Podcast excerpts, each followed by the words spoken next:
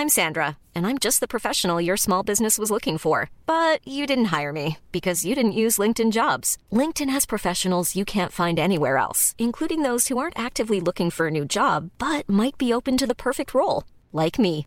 In a given month, over 70% of LinkedIn users don't visit other leading job sites. So if you're not looking on LinkedIn, you'll miss out on great candidates like Sandra. Start hiring professionals like a professional. Post your free job on linkedin.com/people today.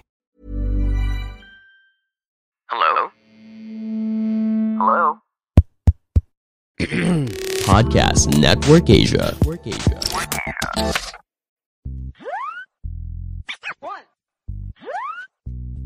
two, three.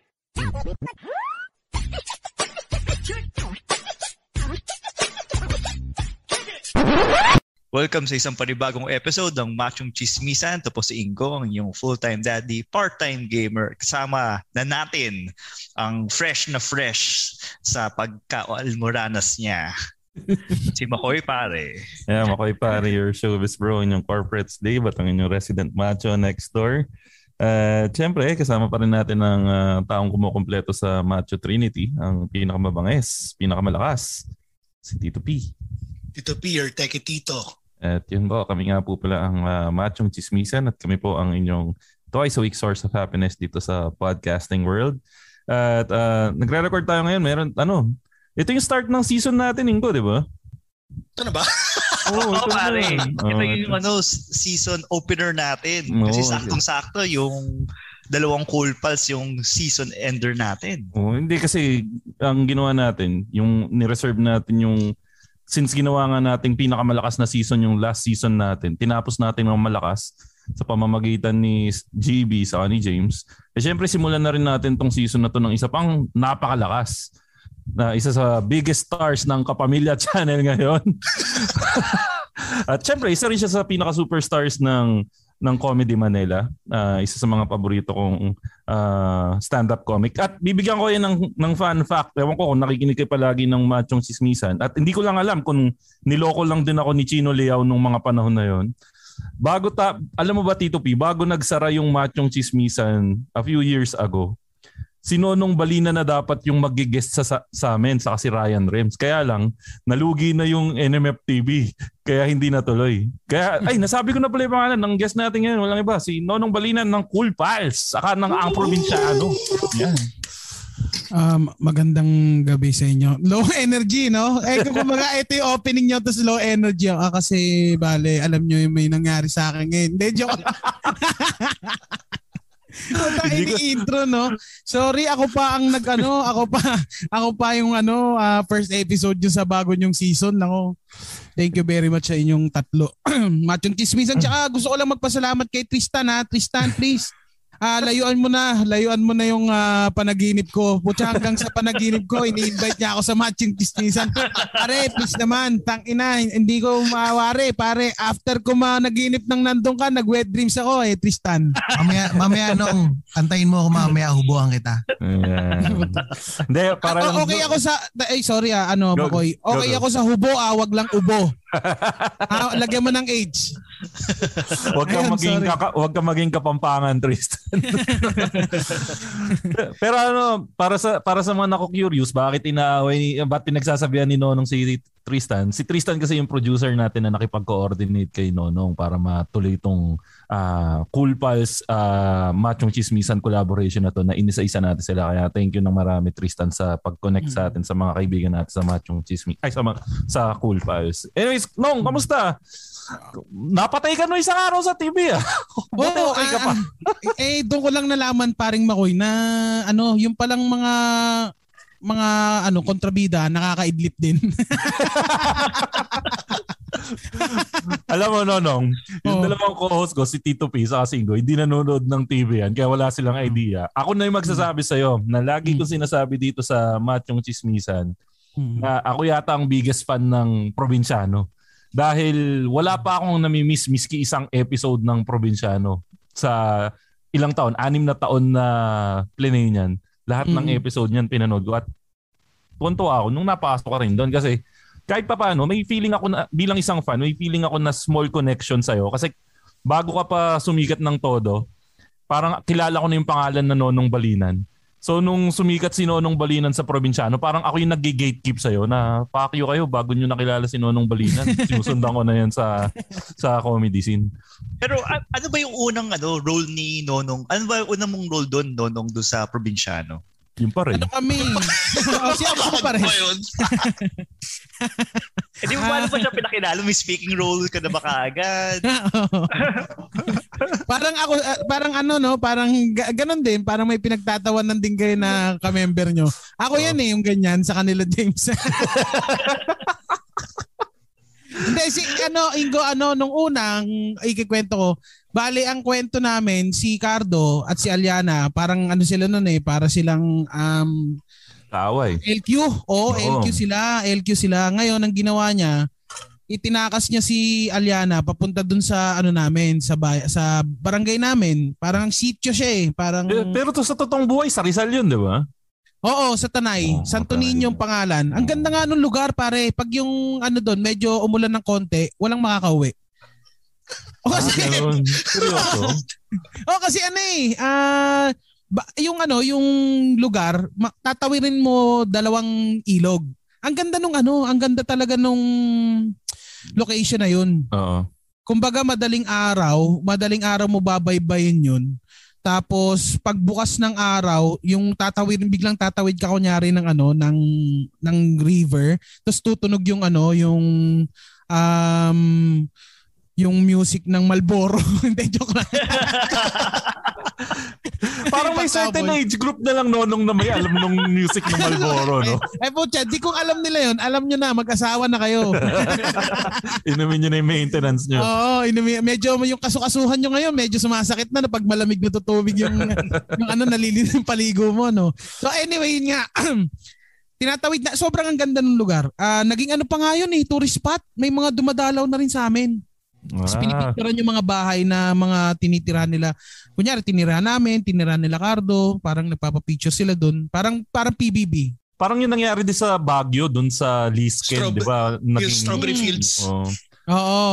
Pero nung, ano yung, kasi kada, ito yung pansin ko, lahat ng mga napupunta sa probinsya, ano, either yung mga nawalan na ng career, Mm. nag-drugs, or ah, medyo napunta sa balita, wala ka dun sa tatlo na yon. Ano yung ano yung naging trigger para mapadpad ka doon? Napanood kasi alam ko sila Basilio napanood ni Carto na Oo. nagpi-flip top flip top kaya pinatawag niya. Eh ikaw, Hmm. napanood ka rin ba niya kaya ka na-tripan ni Bo- Direk Coco? Ang sabi niya, parang matagal na daw niya akong pinapahanap pero wala pang eksaktong ah, plot na mag- Bagay. pa- makapasok ako ganun. Oo. Eh saktong-sakto, nagkaroon ng isang plot na lahat kami puro comedians. Katulad nung ano eh, lahat kami sumali sa isang ah, talent search sa ABS. Tapos pinagsama-sama niya ako. Ako muna. Ta- kasi ano ako eh, Funny One Season 1. Oo. Tapos si Donna, Funny One Season 2. Tapos Ayaw si nga, Joben. Mhm, si Joben ano naman sa Pinoy Got Talent. Oo. Tapos ano, ang ganda kasi nung mixture eh. Tapos sinamahan pa kami ng Whitney Tyson na akalain mo yung makakatrabaho ko siya. Alamat no? Alamat. Di ba? Po, tiyang ina Mm. pare, a- ano doon ko nalaman na po siya ang husay niya. Ang husay niya bilang sobrang natural. Mm. Kumbaga kung ano pa, kung kung medyo dadalhin pa siya sa drama. Ang Mas ano niya, ang ba? husay. Oo, ang husay. Pare, sobrang husay niya. Mm. Tapos may Mel ano, may Mel Feliciano pa kami. Oo? Tapos ang ganda nung ano, ang yun ang gusto ko sa probinsyano pagka nagkaroon sila ng bagong plot. Ah, magaling sila mag ano, ah, tag dito casting. Oo. Alam nila at saka madaling nag-jive yung mga tao kaya nagkakaroon ng rapport o kaya nagkakaroon din ng parang ang ganda tigdan kasi nga parang meron na sila agad na connection eh. Kamusta pala si Tita Whitney? Na, kasi bago siya nasali sa probinsyano, yun yung nag-viral na parang sa ilalim siya ng tulay nakatira. Mm. Nakabawi na ba siya? Mukhang okay-okay na ba siya ngayon? Kasi tatlong taon na siya doon. Siguro naman may ipon na siya na konti or medyo umaangat-angat na siya. Mm, ah yun, proud siya na kinikwento niya na pina, may pinapagawa siyang bahay. Uy, good. Sa oh, ang ganda Pero hindi naman sa ilalim ng tulay. naman, hindi naman. Tapos yung terrace niya yung tulay, no? Sabi niya, ano ba yung terrace ko? Yung tulay! Pero pero si ano eh, no? Si Whitney ang kasama mo palagi ngayon kasi 'di ba ano? Mm. ah, nandun kayo ngayon sa kasama nyo ngayon si Mr. President ngayon na ano tinakasan nga kayo kahapon ni Mr. President eh. Pero Oo. pero pero ano, ewan ko no, no kung okay sagutin to ha. Pero ako kasi since yun nga Pasensya na kayo, Ingot, itupi ha. Ito na yung panahon ko makakuha ng medyo insider scoop eh. Nawala bigla yung lolo, yung lolo eh. Bakit nawala bigla yung lolo? Yung ano, kumugkop sa Paliwanag mo kumugkop muna. sa- Ah, yung lolo! Yung lolo! Oo. Ah, yung lolo. Kasi nga, ano eh, um, so, yung, yung show kasi kailangan i-stretch eh. Oo. Eh, wala na si lolo eh. Kumbaga, kailangan i-stretch. Kumbaga, parang tapos na yung taping Teka, days. Ano, ah, nawala lang siya sa taping days. Sa taping naman- days lang. Pero, kumbaga, ano, bumalik na lang din siya sa huli. Marami. Alam namin, pagdadasal na namin si Lolo eh. Iniisip ko, hasta ina, sinong lolo yung binanggit? Ah, yung lolo pala sa probinsyano. Iniisip ko kasi yung lolo ko patay na din eh. yung lolo sa probinsyano yung kumugkop sa amin. Oh, sikat 'yun. Yun yung gumanap din na lolo ni Erich Gonzalez sa ano eh. Ay. Sa Be Careful with. Ay, yung Pare. ano yung oh. Alam mo ba na yung lolo na yun ay isang prima ballerina? Seryoso, ballerina? Pare, ganun siya kalupit. Ah, isa siyang ah, sabi nga nun, ano siya, para siyang isang John Lloyd ng ballet.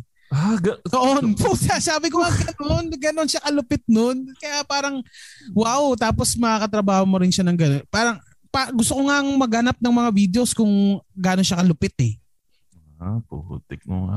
Pero, pero yun nga, to be honest talaga nung, talagang eh, ano, tuwan-tuwa ako na parang nitong nakarang ilan ba? Tatlong linggo na yata eh, na kayo yung nagdadala ng show. Kasi ilang linggo nang di nakikita si Cardo doon sa show eh. Di ba? Oo. May ano lang din talaga, nagkaroon lang din ng aberya, pero ayun na, ay, ito na nga, pabalik na sila sa lunes. yun nga, kaya excited din ako kasi mukhang may Mm. malaking mangyayari doon sa show eh. At nabalitaan ko nga, papasok pa yata si Tita Shawi, di ba? Oo, Abangan nila, abangan Oo. nila. Nako, Oo, nako, ang sarap, ang sarap ano, ah, gusto ko lang din na kung- kung sakasakaling na, naamoy na nila, abangan nyo. Mm. Kasi kung ano nga, kung masasama nga siya sa ano sa probinsyano, ang gandang magiging plot nun. Ibig sabihin parang megastar tapos ah, pupunta sa probinsyano. Paano pa, kumbaga parang naisip mo yung ina-upgrade nila ng ina-upgrade ng ina-upgrade, hindi sila natatapos. Kaya yun nga eh, parang sinasabi nilang may, hindi ko alam kung, so para siyang may curse eh. Mm. So parang kung ano matatapos na siya, biglang nandiyan na naman yung mga tao na nagkakaroon na naman sila ng interest manood. Kasi Nare-revive syempre, eh. oh, nare-revive siya eh. So ngayon, parang dahil na ano, parang nung la, parang ilang beses na rin kami na ano eh, last season na natin to, ganun. And then ano na ano na na ano na tag dito, doon nadudugtungan ng nadudugtungan ng nadudugtungan Oo. hanggang sa umabot kami ng 2021 na oh pare oh. Kami yung Three years ka na may kauna-unahan. Oo, ka- kami ang kauna-unahang nag-shoot. Parang consider as ano nga daw kami doon eh. Um, frontliner. Kasi nga talaga nagre-risk kami noon dahil bahala na kasi kailangan din parang yun nga yung sinasabi nila eh, may obligasyon na yung ah, network sa mga tao. Ang lungkot ko kaya ano- nun, ilang buwan kayong wala na Mm. parang for the past five years na everyday pinapanood ko yung probinsyano, biglang nag-sudden stop. Sobrang Mm. ang hirap din nun para sa isang fan na tulad namin. Pero Hmm. buti na ano, na-maintain nyo yun despite na napasara yung ABS and also yung pandemic. Mm. Y- Ano yun din mga- siguro. Ah, ang ganda din lang talaga ng kung paano nila ano, kung paano nila um ano tawag dito? Um buhayin yung yung ano, yung mga naiisip nilang mga bagong plot.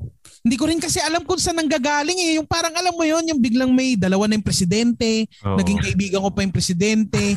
Tapos bila, 'di ba, parang po, ano na lang eh, ano eh, di, hindi ko alam kung kasi siguro dahil hook na rin yung mga tao kung saan nila dinadala. Syempre yung mga tao paano nga ba 'to matatapos? Hanggang saan nga ba siya? Kumbaga Kaya paano Kaya lang nung, ngay- ngayon ba ramdam, sorry na putol kita, pero Mm. ano, parang ngayon ba ramdam na ramdam mo na na kahit papano, nagiging household, kung hindi man name, nagiging household item na yung, ay nagiging household na recognition na yung sa mukha mo. Dahil, putik pre, ilang minuto ng probinsyano yung nakababad sa'yo nitong mga nakaraang buwan. Na parang, kung nanonood ka ng TV or nanonood ka ng probinsyano, automatic makikita, hindi, walang episode na dada na hindi makikita yung mukha ni Nonong Balinan. At may speaking line si Nonong Balinan. Ano ba, nararamdaman mo ba na pag lumalabas ka, medyo dumadami na talaga yung, medyo ramdam mo na yung kasikatan? Hindi hindi ko rin ano siguro may nakakakilala sa akin kahit naka-face mask. Mm. Dahil sa buhok. Hindi dahil sa buhok, hindi ko alam dahil sa buhok kasi ganito yung ganito na yung buhok ko noon eh. So parang madali nilang nakikilala. Tapos ang pangalawang ka, unang titignan nila buhok, tapos pangalawa yung nunal. Pagka Oo. na confirm na nila yon tapos yung boses iantay nila ako magsalita sa kanila maintindihan. Pero yung ano, yung yung ano, hindi ko alam eh. Nag talaga nagtatrabaho lang din talaga ako. Mm. Sobrang um, inspired lang ako sa mga nangyayari. Tsaka yung bang mga kasama mo sa trabaho kasi sobrang sipag nila. So ibig sabihin ikaw bilang ikaw na nandun din, nadadala ka sa sipag nila. Hindi lang basta yung mga ano ah, artista, pati yung mga crew. Mm. Yung mga director, yung mga writer, yung mga kung paano nila tinatrabaho yung kwento, kung paano nila tinatrabaho yung set, kung paano nila sinasabi at tinotono kami ng director. Kumbaga, dito nga lang, dito nga lang ako eh, dito nga lang ako nasabihan na huwag ka magpapatawa. Ah, kasi nga Ah, sa oo, character mo. Mm, 'di ba nung una nung nasa ano, nasa palasyo kami, Oo. okay lang 'yun, pwedeng parang sobrang cartoony nung mga moves ko, mga ganun. Oh, parang nilalaro ko eh. siya. eh. Oo. Oo, nilala, nilalaro ko siya. eh. Pero nung sinabi sa akin nung director na parang ah, si Direk Malu, sabi niya sa akin, um, kapag kasama niyo si Oscar, hindi kayo dapat magpapatawa. Kasi, napansin ko tumitigas na nga rin yung karakter mo eh. Yung Oo, ikaw na yung ganun. parang didiskarte ako, president. Oh, ganun na yung mga linyahan mo ngayon eh. Tapos nung una, parang paano ko ba siya gagawin? Eh kasi nga ano eh, um, natural sa akin na na siguro ma- kung magpa mag- kung mangungulit ako, medyo natural siya lalabas sa akin. So paano ko siya atakihin? So parang iniisip ko bakit ganun? Parang pinipigilan ako sa strength no, sa strength ko. Pero yung pala na-realize ko kinalaunan lang din, parang Ah, kasi binibigyan niya ako ng iba pang weapon. So ibig sabihin, pwede ko pa siyang gamitin tong serious acting sa iba pang magiging trabaho ko, 'di ba? So parang ang ganda kasi nung ano, katulad nun, parang hindi lang kami basta umaarte doon. Kumbaga tinuturuan din kami kung paano, kung paano yung Nagiging- proseso. Nagiging o- parang workshop na rin. Mm, pare, sobra. Tsaka yung mga, ang sarap magtrabaho kasi nga happy set eh. Lahat tropa mo na eh dahil sa tagal ng, dahil nga lock-in, Mhm. madali kayong magiging ano ah magiging close. Kasi nga magkakasama kayo sa hotel and then tapos parang sila sila na makakasama mo sila ng mas matagal pa sa pamilya mo ah. Mhm. kasi halos 3 weeks 4 weeks 5 weeks kami lumalabas tapos 2 weeks lang din kami makakapunta sa pamilya namin. So parang iba din yung ano sakripisyo namin. Pero syempre dahil nga trabaho yun mission na namin na magpasaya ng tao. Kasi nga yun yung nagiging saya nila pag nanonood sila. Yun nga yung parang na ano, meron akong nabasa na pandemic na parang wala namang kwenta yung mga entertainers. Mhm. Katulad nung parang nalaman nila daw na parang walang kwenta yung mga entertainers nung nagkaroon na parang na-shutdown lahat. Pero hindi nila na-realize na yung mga entertainers pa nga minsan yung gumagawa ng paraan para makalikom ng funds. 'Di ba? Para sa isang mga bagay na kailangan tulungan. Parang yun yung mga ano na ito yung mga ginagawa ng mga nagsasakripisyo sila para may may palabas, para merong um, maging ah, parang kumbaga ah anong tawag dito? Merong pagkaabalahan yung mga tao ngayong pandemic. Eh putya, ang dami na babaliw ngayong pandemic, pare. Ako din, medyo na ano na praning din ako nung pandemic. Ang dami ko ring pinagdaanan nung pero dahil nga syempre may andyan yung mga podcast natin na kinakapitan ng mga tao na kung kailan malungkot sila. Syempre nandun din iba rin yung ano iba rin yung mission ng mga nasa TV. Tama yung sinabi niya about sa entertainers. Kasi pansinin nyo, pag, di ba pag meron tayong kaibigan nagkakasakit, ito pre-pandemic pa to ha, usually yung mga fundraisers natin, mga entertainers usually nakakaisip nun eh. Di ba yung pag Mm. ba may kaibigan kayo nagka-cancer, nung nasa band scene pa ako, usually yung mga nag-organize nun, yung mga banda-banda, sila yung nagsasama-sama para mag ano tayo, para Mm. bakalikom ng funds pantulong dun sa ano sa mga kaibigan na nagkakaroon ng sakit. Tapos yun nga um pagdating ngayon sa corporate mataas ang cases ng ano mental health issues. Plus yung mga ano natin, mga kamag-anak natin at mga kaibigan natin na nasa abroad, mga immigrants, mga OFW, kalaban mo na yung homesickness tapos nagkaroon ka pa ng cabin fever. Mm. So sobrang ano noon, sobrang bigat noon lalo na yung mga malalayo sa ano sa Pilipinas. So kumbaga yung podcast parang in a way nakakatulong tayo para ma ano, eh, ma-relieve yung homesickness rin ng mga ano natin eh, mga kababayan Totoo. natin. Totoo naman. Mm. Ayun, kasi pare, kasi naisip ko si Nonong nag-PBB yan. So Mm. naisip ko yung na-prepare ka ba sa ng PBB sa ano sa lock-in nyo sa ano sa mga shooting or sa pandemic? Oo, kasi yun ang ultimate locked-in. Di ba? Oo. Oo. Hindi, merong ano, mer- medyo parang okay na, medyo ganito rin yung mga ano, kaya lang, meron kang internet.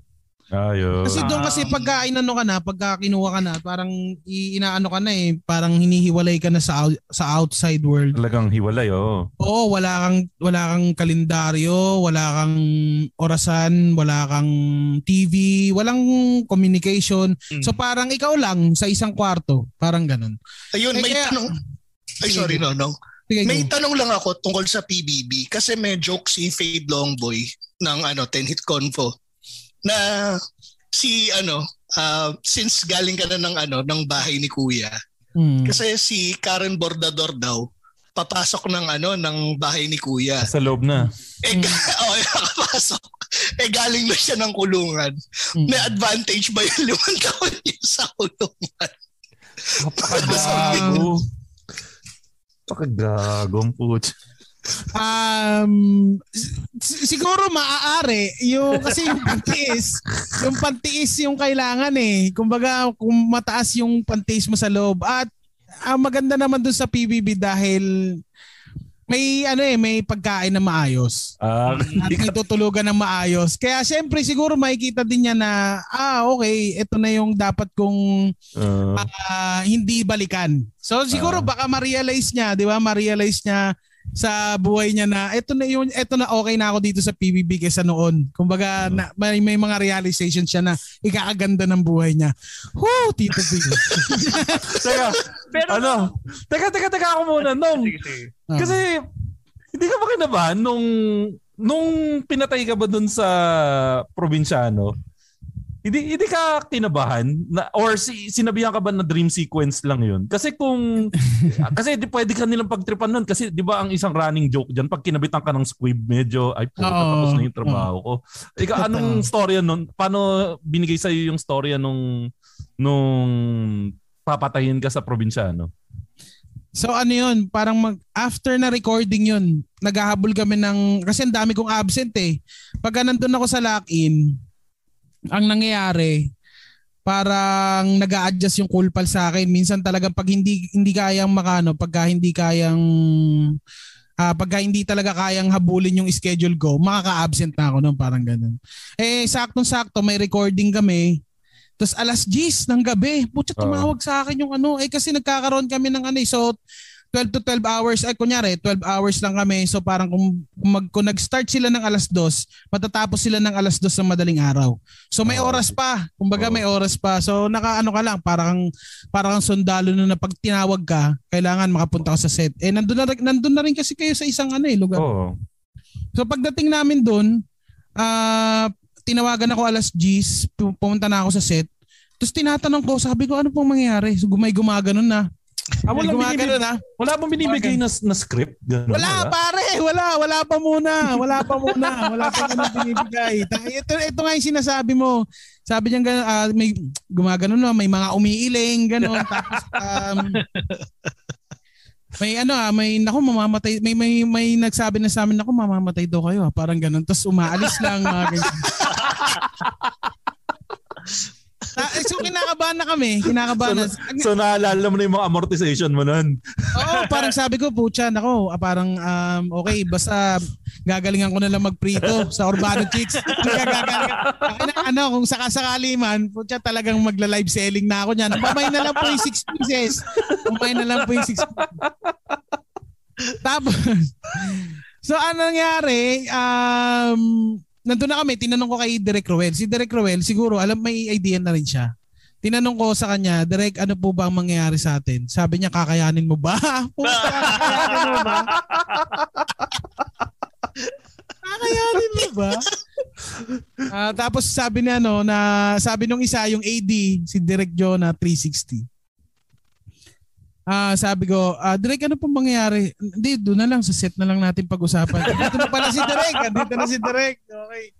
Si Direk ano, si Direk ah si Direk Albert. Um, isa rin yan sa mga ano nagbo-motivate din sa akin. Ah, iba din ka, kumaga magkakaiba sila ng atake sa ano eh sa pagdidirek eh. Pero si Direk ah, Albert naman ang ginagawa ang ano naman siya parang sa mga movement naman niya ako parang Mm. siya yung nag ano eh, siya yung nag-direct nung ano, siya yung nag-direct ng ah, hinahabol ako ng mga goons tapos nagtatapon ako ng banana. Alam ko oh, yun, yun. No, nagtatap. Kasi pa, parang sabi ko, na nabasa ko yung script na yun, pare sabi ko, wow, parang home alone ah. Parang kasi pare, binabaril ako. Kasi ang, ano, ang instruction, binabaril, tapos itatapon ko yung banana para madula sila. Mm. Eh pero po, sabi ko, nung kinukunan na, putang inang angas, pare. Sabi ko, Oo. putang inang to. Sabi ko, na, na-excite talaga ako kahit sobrang init. Tanghaling tapat yun na alas, alas 12 ng tanghali. Oo. Gra- Naka ano, naka ano pa ako noon, nakabarong. Putya tumatakbo ako noon, pare. Tapos nadapa ako noon. Doon sa huli, kung mapapanood niyo uli yung eksena, nadapa ako doon bago ako ah bago ako lumiko Oo. sa van. Kasi four times ko siyang ginagawa. Sabi nung AD, kasi ano yung AD, stuntman. Yung huling ikot ko daw, medyo kina, kumain daw ako ng konti. Kumain ako sa takbo. So na ano na ano ko ng ah, na ano napatid ako. Okay. Ang galing ng mga stuntman. Sabi niya, gano'n, gano'n, doon ko na-realize na puta, putya, sobrang kalkulado ng mga stuntman yung mga galaw nila. Kasi alam na alam niya kung saan ako nagkamali. Oo. Konting kayod lang, oh, tapos bumaliktad na ako. Anyway, saan yung pinag-uusapan natin kanina? Yung ano, yung papatayin ka. Ah, papatayin. Okay, Oo. papatayin. O sabi ni ano Direk Albert Langitan. Ah, si Direk Albert pala yung director ng BBB Unit. season 1. Ah, okay, okay. Sila ano, sila Francen, sila Ah, old Jason, school. ah, Oo. Oo, sa Stig pare. Tapos um ang nangyari, sabi niya, "Oh, ikaw, ito si si ano, si papasok si Augustus, babariling ka, mamamatay ka. Pagtapos si Elizabeth din, babarilin siya, mamamatay din siya. Tapos magkagawa kayo ng barel ni Mr. President, puputok, mamamatay din siya. Ah, Tapos So, parang hindi nila binabawi. Sabi ko hindi binabawi eh. Parang ano nangyayari, hindi nila Oh. binabawi. Sabi ko, umuwi na ba ako bukas? Parang gano'n. Tapos si Tita Wit, nalaman niya. Kung baga Oo. nung una kinakabahan siya, nung ano nung ano nalaman niya, siya yung siya yung alam mo yung parang dahil alam niya na, yumabang siya ng konti, sabi niya, papatayin daw tayong lahat. sabi niya, papatayin daw tayong lahat, pero magigising si Lily. Ah, putya na, okay. okay. Dream sequence, dream sequence. Eh di syempre parang, ah, okay, sige, Oo. dream sequence. Pero Pero sabi kinabahan ka talaga. Kinabahan ka talaga, legit. Siyempre pare, parang ano maka, matatapos na ba ako? Ano may nagawa ba akong mali? Bakit matatapos na? Kasi ang pick eh, kumbaga parang ano eh, nararamdaman ko na, oh putya, nag-iiba yung eksena namin ha. Medyo Oo. nagiging sobrang inte- at mataas, sobrang taas ng intensity kasi every time na nag, nag-ano kami, nag-take kami, laging tension. Parang putang na tension na agad. Ganun. So parang Tension. mataas, ibig sabihin, mataas yung Oo. intensity ng show. Parang Oo. kasi da, ano yun eh, kahit na magkakaiba ng dire- director, um, si Direk Coco, tapos yung, ano, yung ibang unit, ipinapantay nila lahat ng energy. Ah, para Parang ganun. nasa isang level lahat. Hin- Mm, hindi parang biglang lalagda, parang pag lumipat sa isang scene, hindi lalaglag bigla yung ano, yung level, parang ganun. Mm-mm. Kaya yung ano, kung baga ano, yung every eksena, kung baga isinusundan pa rin nila kung ano yung takbo ng kwento. So kung nagkakaroon talaga ng mga chase na dito sa kwento na to, so parang ganun kataas yung dapat energy ng isang episode. Oh. Nalipat kayo, 'di ba? Nasa Bataan na kayo ngayon. Na oh, nakapagbataan kami. Pero babalik ah, baba, kasi may may mga ano lang eh, may mga talagang ah aberya lang na nangyari. Pero ang maganda doon, yung gumagawa pa rin sila ng paraan para nga may papalabas. Ang Galing nga Kasi, kasi sobrang hirap, pare, sobrang Mm. hirap ng eh, itong pandemic na to. Hindi biro itong pandemic na to. Ah, yung pinagdadaanan ng ng ah, production sa panahon ng pandemic, ang hirap. Ang hirap. Talagang na ano rin sila na napupush din sila kung paano yung ah, magiging ano magiging ah, ma-improve yung protocol o kumbaga parang wa- walang magkasakit syempre. So yung ilong mo, ano na, sanay na sanay na sa kakapasok ng Oh, ng pang pare, ang kinang ina parang ano na nga hinahanap ko na eh. Inahanap na yung swab test. Oo, parang ano, parang sundutin mo nga ilong ko kasi syempre parang yung swab test kasi parang ano na siya eh, para na siyang alam mo yung sinundot ka eh, di ba? Tapos medyo masakit siya pero parang iba yung wow, parang hinahanap mo na yung sakit ah. Pero gano'n, nasanay na kami. Kumbaga Oo. dati pa, ay, basta ang, ang pinaka-rule lang namin, pag sinundot ka na ulit sa ilong, kailangan mag-negative ka para may trabaho ka. Sabagay, Tapos yung sabagay. exit, pagka sinundot ka yung ilong mo, Negative dapat negative ka para sa pamilya mo. Para safe yung Parang ganun. Ang ka- problema lang talaga, pag sinundot na yung ilong mo, isang mahabang drum roll na yun, pare. Hintayin mo talaga yung result hanggang kinabukasan eh. Oo. 24 hours yun eh. So pero ito na yung mga ano, yung alam mo yung parang shit, ito, inabot namin tong pandemic na to na ganito yung sistema pero parang ang ganda pa rin yung tinatakbo ng show. Nung, anong feeling na ano? Kasi, kasi ako na ingit na ingit ako sa'yo. Kasi siguro pansin mo naman ako yung pinakamahilig sa showbiz dito sa grupo na to. kasi pare, isipin mo ang rabing elbows mo ngayon. Mga maliliit na artista lang naman. Whitney Tyson, Lorna Tolentino, uh, Ruel Santiago, uh, John Estrada, yung mga kasama mo sa set. An- nung una mo bang nakasama, parang tinamaan ka ba ng starstruck o parang pinaramdam ka baka agad nila sa'yo na mababait sila? Or ah, siguro mas maganda tanong, mababait ba sila? Sa ano kasi, mahihain talaga ako. Sa una, mahihain talaga ako. Kumbaga nananansya ako eh. Kumbaga ma, ma- ano lang talaga, ma, malaking bagay lang din talaga na nakakapag nakabiro ako. Kumbaga nadadaan ko sa biro tapos syempre magiging palagay na, na lang din ako. Oo. ay mag, nagiging palagay na lang din sila sa akin, parang ganun. Ang maganda rin kasi sa kanila, hindi kanila bibigyan ng sign na hindi ka pwede dito. Kumbaga Ah. welcoming sila lahat. Mm. Parang upo ka, kumain ka na ba? Laging ganun yan. Umupo ka, kumain ka na ba? Anong gusto mong pagkain? Tapos kung may tanong ka sa trabaho, nandyan sila para sa'yo. Tapos Sino- ano na? Sige, sino yung pinaka sino yung pinaka natakot kang i-approach? Kasi parang ako, pag pinapanood ko sila sa TV, pag nakita ko sa personal, matatakot akong lumapit kay Lorna Tolentino. Yan. Ikaw, Mhm. si, sino yung parang pinaka natakot ka nung una mo nakita? In, na-intimidate ka talaga na parang mukhang masungit sa, sa totoong buhay? Siguro si ano? Si General. Si General. Si Ah. General Luna. John Narcilla. Ano siya? Kung ba, ano siya medyo, siyempre iba, iba talaga yung tindig niya eh. At talagang kung ano itsura niya sa TV, parang ganun din. Hmm. tik- tik- Eh, nagtitiktok yun eh. Oo, hindi kumbaga nalaman ko lang din na parang ah, ah, okay naman din. Kum- Kumbaga sa una lang din kasi syempre yung dating eh. Dala niya talaga yung tikas yung- niya. oh, meron talaga yung meron siyang dating na parang ang hirap niyang i-approach. Pero syempre, nung kinalaunan, na ano ko na rin siya, nakausap ko. And then tumawag pa siya, pare. Tumawag siya nung namatay ako. Sabi niya, oh ano nangyari sa inyo? ganun? Sabi niya, parang rin alam? Oh, sobrang worried siya. Parang, ano nangyari sa inyo? Bakit kayo binaril? Sabi ko, ay, ano, tito, ano po, ah, dream sequence po ni Lily. Ay, nako, nakahinga ako ng maluwag. Sabi niya, ganun. Hindi, di ba, ganun siya, sa, ganun siya ka-sweet eh. Ganun siya, ganun siya parang, ah, dahil nga dun sa ah, closeness namin dun sa ano sa lock-in. Ganun na kami magano, yung parang sila din na napamahal na sa iyo na parang nalulungkot sila kung aalis ka. Ah, sa bagay, parang Yun, oo. na nga rin naman yung tinginan niya. Mm. Pero tawag dito, doon sa buong ano, so- sa lahat nung nakakasama mo sa locked-in, locked-in taping, sinong pinaka ah, masasabi mong close? Kasi nakikita ko, parang kasama mo lagi sa TikTok si Ruel, Direk Ruel, saka si, ano pangalan ni baby girl? Si, si Maika. si Maika. Oh, Oh, si Maika, ano si Maika Rivera. oh, Maika Rivera. Oh, si Maika Rivera. Oh, yun Ihanda- din. Ihanda nyo yung Instagram, Maika Rivera. Maika Rivera. Bait yun, mabait yan. Oo, Sobrang mabait. bait niyan. Ah, kasi ako yung unang nakasama niyan nung bago pa lang siya. Oo. Ah, probinsyano. Kaya naging, Di ba kumbaga, siya yung jowa ni, ano, ni Ray Parks o break na ba sila?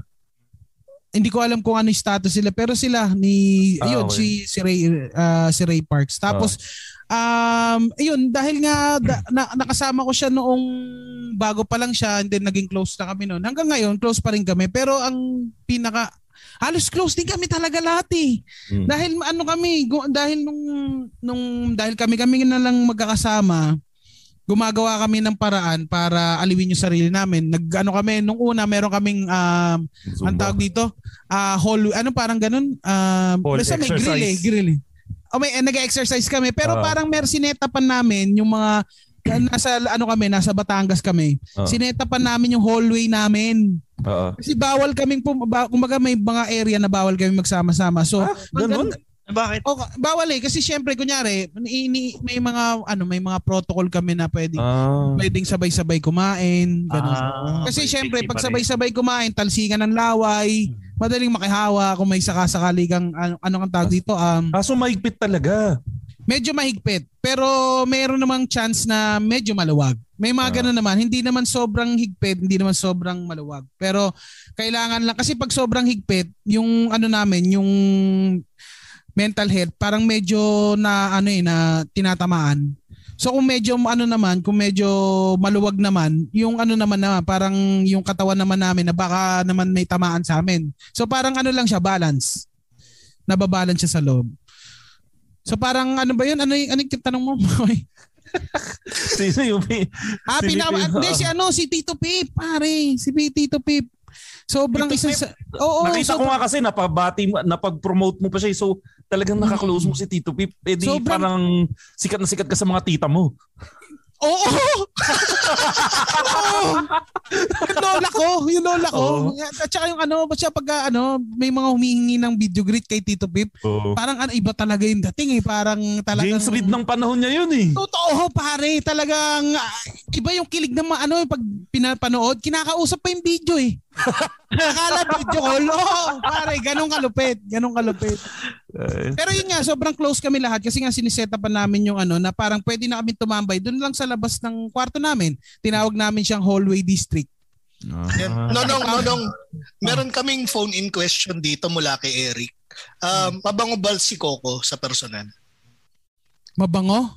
Oo, mabango. Mabango. Pare, lahat ng artista mabango. Sabi ko sa'yo, takin na, sabi eh di ko sa'yo, mabango ka na rin, Nong. Hindi, obligado kang magpabango kasi sila lahat eh, nag-aalagay pa ng pabango. Hindi, ano siya, eh, kumbaga, pe- pero ano siya, sobrang simple lang niya. Sobrang simple lang ni Direk Coco. Yun yung ano naman, siya naman yung nagturo ng sharpness sa amin. Dapat lagi kang alert, dapat lagi kang yung nakafocus, dapat ganun. Yun naman yung tinuturo niya sa amin. Ang galing, iba, ibang kakaiba sila talaga ng ano ng tono sa pagdidirect pero matututo matututo ka. Ayun, kung mabango siya, mabango siya. Para ano, aamuyin mo yung balikat niya. Hindi mo yung bumbun. Diba? maliit, Pagka- ba, maliit lang ba siya sa personal? Hindi mo maliit lang. hindi ko ah, ang height niya medyo matangkad din sa akin ng konti. Konti lang. Ah, okay, okay. Mm. Ay, may tanong pala ako about kay Coco. Totoo ba na yung commercial niya sa ano, sa kape, dapat sarap yung sasabihin niya kaya lang pinalitan na lang ng yummy. Um, baka matuloy yung patay sa akin, hindi ko pwede. ano na eh, binawi na eh. Di ba alam mo yun, yung parang, meron pa bang chance na mamamatay kami? Pero hindi, hindi ba mangyayari pwede ano eh. mama- Di ba parang hindi pa pwede kasi kakamatay lang para mapipreempt eh. So, ah, wag, wa- baka matuloy. Yung alam mo yun, yung parang okay, yung flashback pero parang hindi na pala. Yung alam mo yun, nagbigay ng isang sequence na kay Madam Lily na binawi niya yung ang tulog niya. Hindi pala nananaginip. Hindi pala nananaginip eh. Ano, tu- tulog pa, ay, ano, totoo pala talagang na baril, mga ganun. Nag-sleepwalk Oo. siya, binaril kayo. Tapos ako lang yun nawala. Kumbaga na, nagising na siya kina Elizabeth. Diba? nagising na siya kina Elizabeth. Sa akin to pa ay kumbaga sa akin siya nagising, sa akin siya gising, tulog siya kina Elizabeth. No, nung ta- talo naman tayo dun sa original na ano, nagpasikat sa'yo. Parang masasabi mo ba na ang mas nagpasikat sa'yo, yung funny one stint mo or yung PBB stint mo? Ano sa tingin mo yung mas mala... ma- hindi naman siya, syempre, pareha silang importante sa'yo. Mm. Kasi syempre, ang laking, ang laking gig ng mga yan eh. Pero Hmm. ano sa tingin mo parang mas nag nagbigay ng more opportunities sa'yo? Ah, funny one. Funny Funny, one. one. talaga. K- Kasi kumbaga yung funny one ang nagbigay sa akin ng opportunity para makapag-PBB. Sa bagay, sa bagay. Oo, kumbaga hindi sa funny one kasi ah dahil nga din ano yan eh ah, bago sa TV Mm.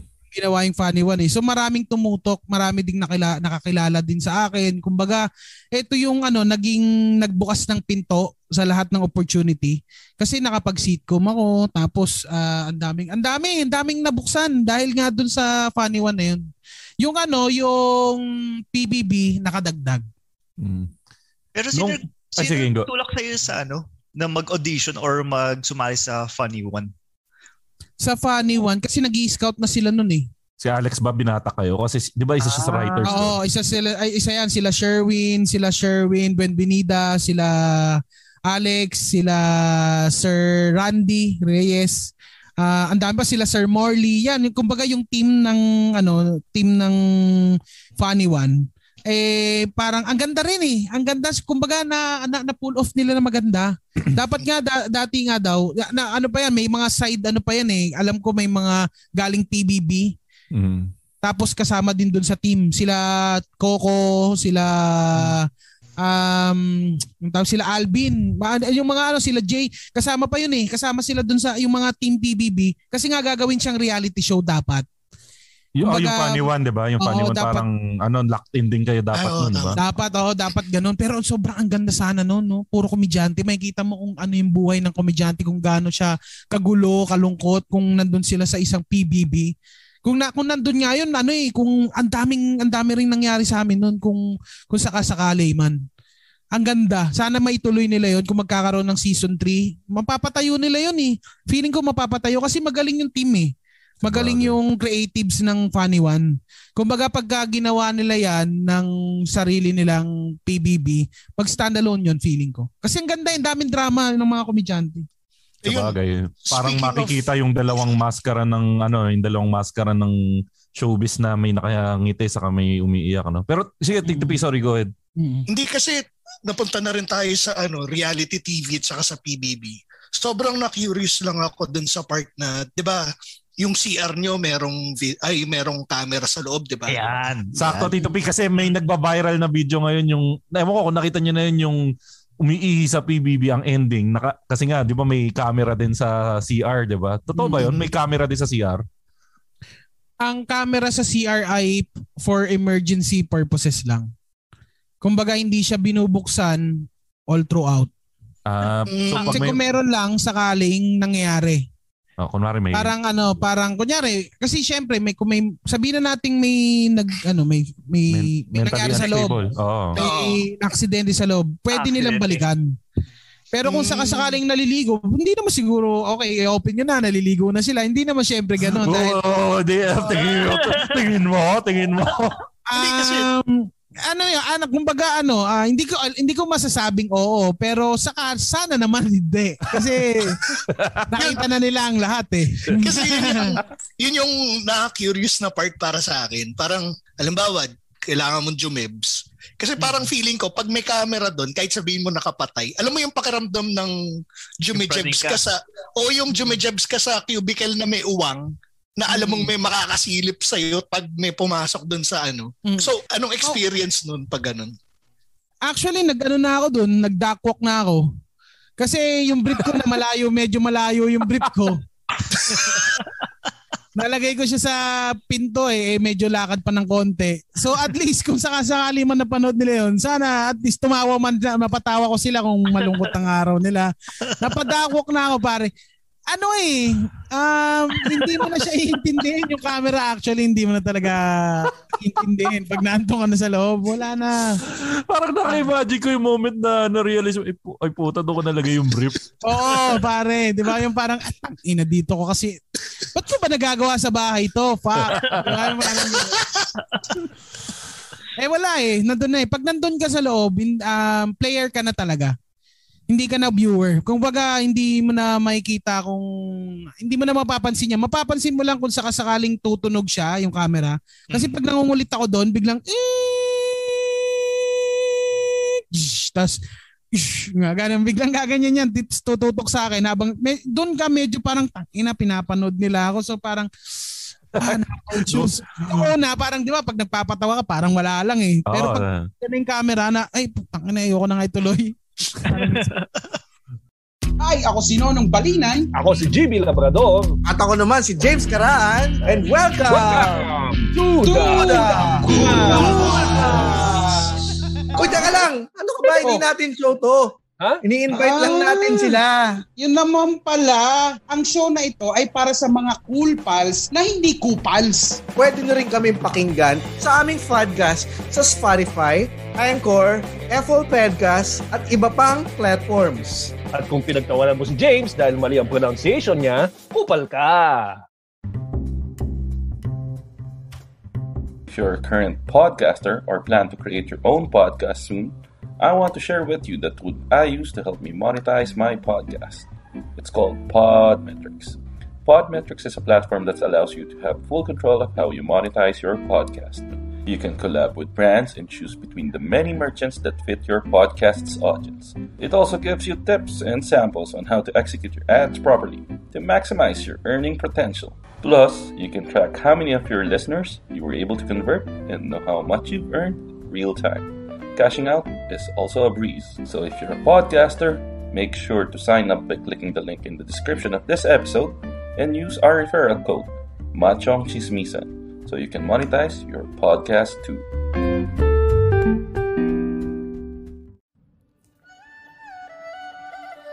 Hello mga kapamilya! Maswerteng pakikinig kung gusto niyo pong lalo pang maging merry at lucky ang buhay gawing habit ang pakikinig sa Kapalar Hans. Podcast with Master Hans Kua, your number one feng shui master in the Philippines.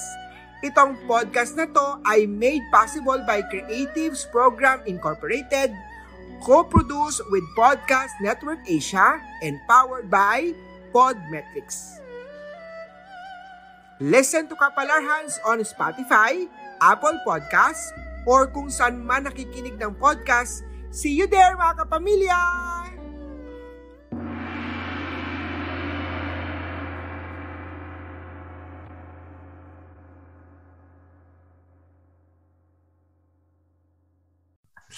Ayun na.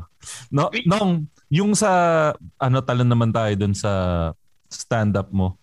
Paano ba yung buong storya? Paano ka nadamay sa paano ka napasok sa stand-up? Sino yung ano yung naging ruta mo? Nag-join nag-join in ka rin ba ng mga open mics katulad ng ginagawa nila Tito P kasi sila Tito P nangangarap din mag-stand up in the future yan eh. kaya nagjo-join sila. Ako kasi duwag ako sa ganyan eh, kaya bilib ako sa inyong mga stand-up eh. Ano, paano yung whole experience mo na pag-join nung stand-up comedy? Um, nung una, nagano ako nag nag ano ako sa Bubble Gang, nag-audition sa Bubble Gang. As? Tapos as kasi naganap sila na- naganap sila ng mga comedians noon eh. Pero ano, as on-air talent na parang ikaw yung Oo, magde-deliver ng jokes? Kasi sa Ah, office may ganun? May May ano ganun? eh, may, may meron silang ano eh, meron silang parang ah, search ng mga bagong cast. So, eh, hindi naman ako nakuha doon kasi ah siguro hindi ko hindi, hindi ko rin alam wala pa naman din ako material noon eh. So, yung anong nangyari eh may natanggap akong tawag si Erin Niman si Boy Backup. Sabi niya, ah, Ah, okay. ito nga pala, ito nga pala si Erin Niman, si Boy Backup ng ano Bubble Gang. Ah. So parang naisip, Bubble Gang? So naisip ko, tangin na kuha ko. Ganun. O ano nangyari? Ganun parang, ganun parang. Hindi bro, ano meron kaming open mic sa Katipunan. Ah. Eh nagre-recruit siya ng mga bago mga nag kumbaga nag-aano siya nag siguro ah, ang sa ah, ang sabi ah, ang sabi sa akin eh pi- nakapanood siya ng Carsoncillo, Carsoncillo show na video namin Okay. sa YouTube Okay. Then, Nagustuhan. nagustuhan tapos sinanap ako. Eh hinanap pagkahanap sa akin, no, tinawagan ako, pumunta, natatakot ako nung una. Ang sabi ko natatakot talaga ako nung una. Sabi ko ah, open mic daw tapos ah, stand-up comedy. So Mga anong year yan nung? 2012. Oh, tagal na. Oh, okay. Ano ba yan? Ay, 2013. 2013. Ah, 2013. Okay, sige. 2013. Ano yan? An- regular job ka pa niyan o anong ginagawa mo niyan? Oo, ano yun, parang pumasok ako sa isang opisina sa Cream sa ano sa ano siya multimedia company siya. Tapos pumasok ako doon ng comedy writer. Pero hindi naman ako wala naman akong background sa comedy writer.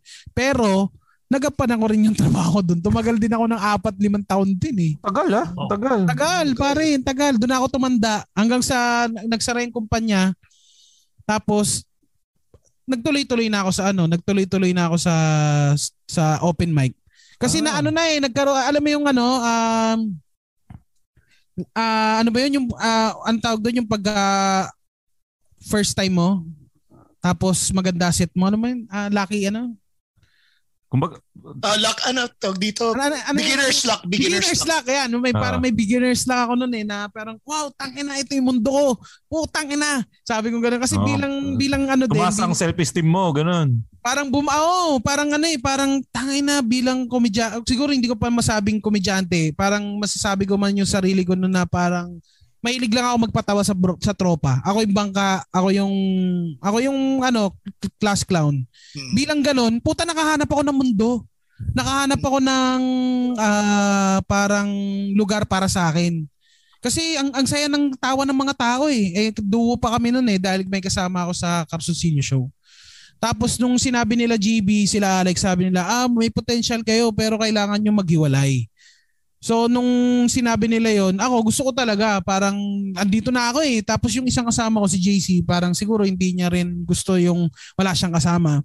So parang ang nangyari, ako na lang yung nag-pursue. Ang ganda, ang ganda ng journey na yun kasi nung una parang sinas- iniisip mo na masaya lang siya. Pero pag kailang, pagka hindi ka na nakakatawa sa isang gabi, doon mo naiisipin na putang na para sa akin ba talaga to? Pag bumomba ka, no? Oo, may ganun. May siguro may two weeks ako hindi nakabalik ng open mic. Ah, kasi iniisip ko na kung darating talaga yun eh. Yun yung kailangan mong, yun yung proseso na kailangan mong tiisin. Kasi kami, hindi pa namin alam yun eh, na yung pala yung, kasi kailangan mo siyang testingin eh. Ngayon, ang proseso pala, kailangan mo lang masanay mapahiya.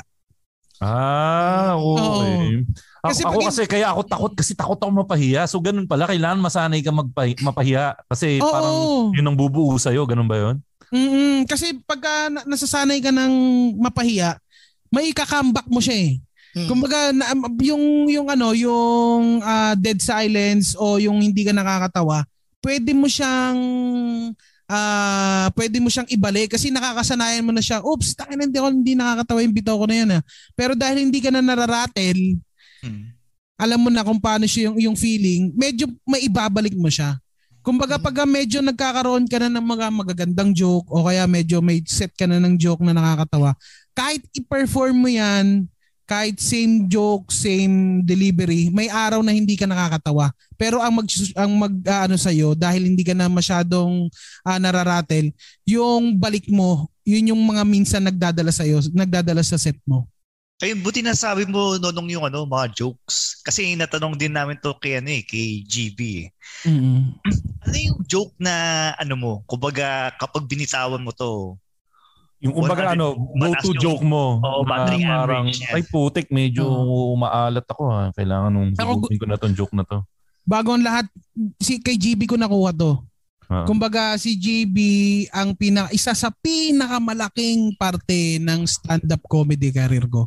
Kumbaga kung meron akong uutangin na utang na loob kay GB lang sa stand-up comedy.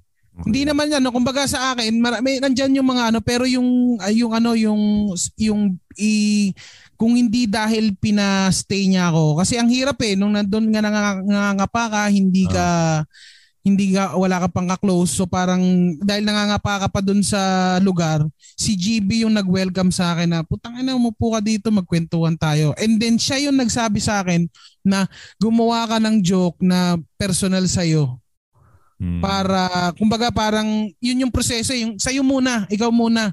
Pagtawanan mo muna kung ano yung meron ka. And then dahil da ano yan dahan-dahan kang magagamit mo na yung observation mo magagamit mo na yung unti-unti yung mga techniques yung kung gusto mo ng medyo nagiging ano ka na rin ma dun sa personal mo muna umpisahan. So parang eto si GB nung sinabi niya sa akin yun, putya naisip kong ganun. Oo nga no. Eh yung panahon na yun, mukha akong pulis. As in mukha akong pulis. nung panahon na yun, meron akong kwento eh.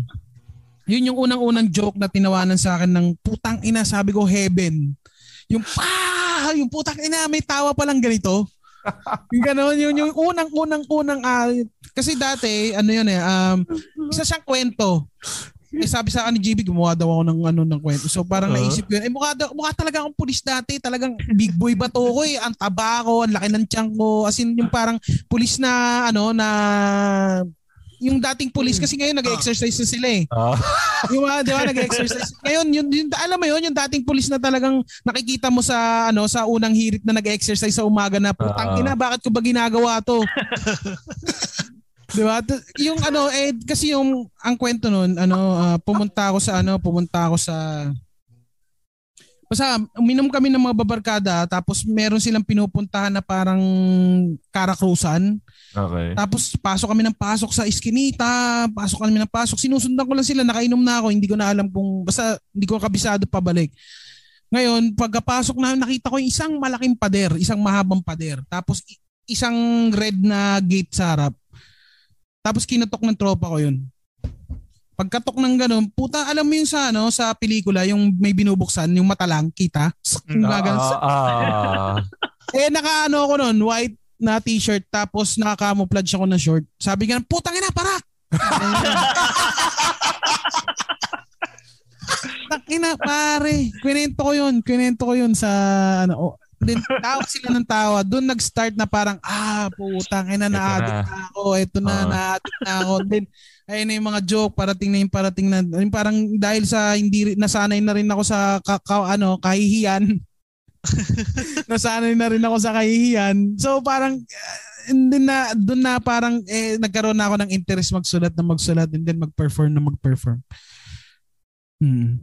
Yan pala, speaking of, since ngayon, di ba, medyo masasabi na natin na may pangalan ka na pagdating sa comedy scene bang moment na gusto mong ano bumalik sa bubble gang tapos sabihin mo sa kanila, pake ko kayo, di nyo ako kinuha. Ah, uh, ah, nakabubble kami ngayon, sabihin ko. hindi, hindi ko alam eh. Kasi gusto ko rin, gusto ko pa rin, ako meron ako isa sa mga pangarap na makatrabaho si Michael B. Parang gusto kong gumawa ng isang comedy movie kasama si Michael B. Yun yung isa sa mga pangarap ko na mangyari. Na sana mangyari, tangina Michael B, pare, yung batang-bata ako, hindi ko makalimutan yung sketch niya. Ano siya, probinsyano siya sa tropang trumpo. Oh. Ano siya, probinsyano siya, tapos dumating siya sa isang restaurant, yung in, kung ano yung, dahil hindi niya kabisado, kaya hindi niya Ay, ginagaya niya. Oo, oh, ginagaya niya, putang niya, pare. Yung ba yung toothpick? Oh, Ay, putang Pare-parehas tayong pinalaki na tropang trompo, Lonong. Pare, tangina, hindi ko makakalimutan yung tangina mamamatay ako kakatawa. And then, yung kasi ano yun eh, parang shock siya eh. May dugo uh, bigla eh. Pero, yung parang ano, tapos dahan-dahan tinututok sa oh. mukha niya yung puta yung reaction shot. Putang ina on! Sakit ng chan ko noon. Sa YouTube kaya yan? Habang sobrang sakit sa YouTube yan, no? Grabe. Sana. Sandali, napunta tayo sa sketch. Kasi ako rin may paborito ko sa ano naman, Bubble Gang. Yung kay Ogie Alcacid naman, yung banjo. Ay, paborito ko rin yung banjo. Alam mo ba yun, Nonong, yung banjo? parang hindi ko na matandaan to pero gusto ko siyang balikan. Uh, yung Banjo. sa sin- kwento mo, oh, kwento mo nga. Yung sa sinehan, yung hey Banjo, tapos tatayo siyang ganun. Sisigaw si Sisilip siyang ganun. Oo, oh, titingin siyang ganun. Titingin siyang ganun, tapos Banjo! Sampung beses. Oo, tapos tayo siyang ganun. Tapos ano, yung huli, Banjo, pag tayo niyang ganun. Sinabi nang hindi ako si Banjo eh. Tapos ang classic nun, sa sobrang benta niya, ginawa siya in multiple languages. Talaga? Ang oh, ginaan lupit. Ang Pero pag ganun, yun.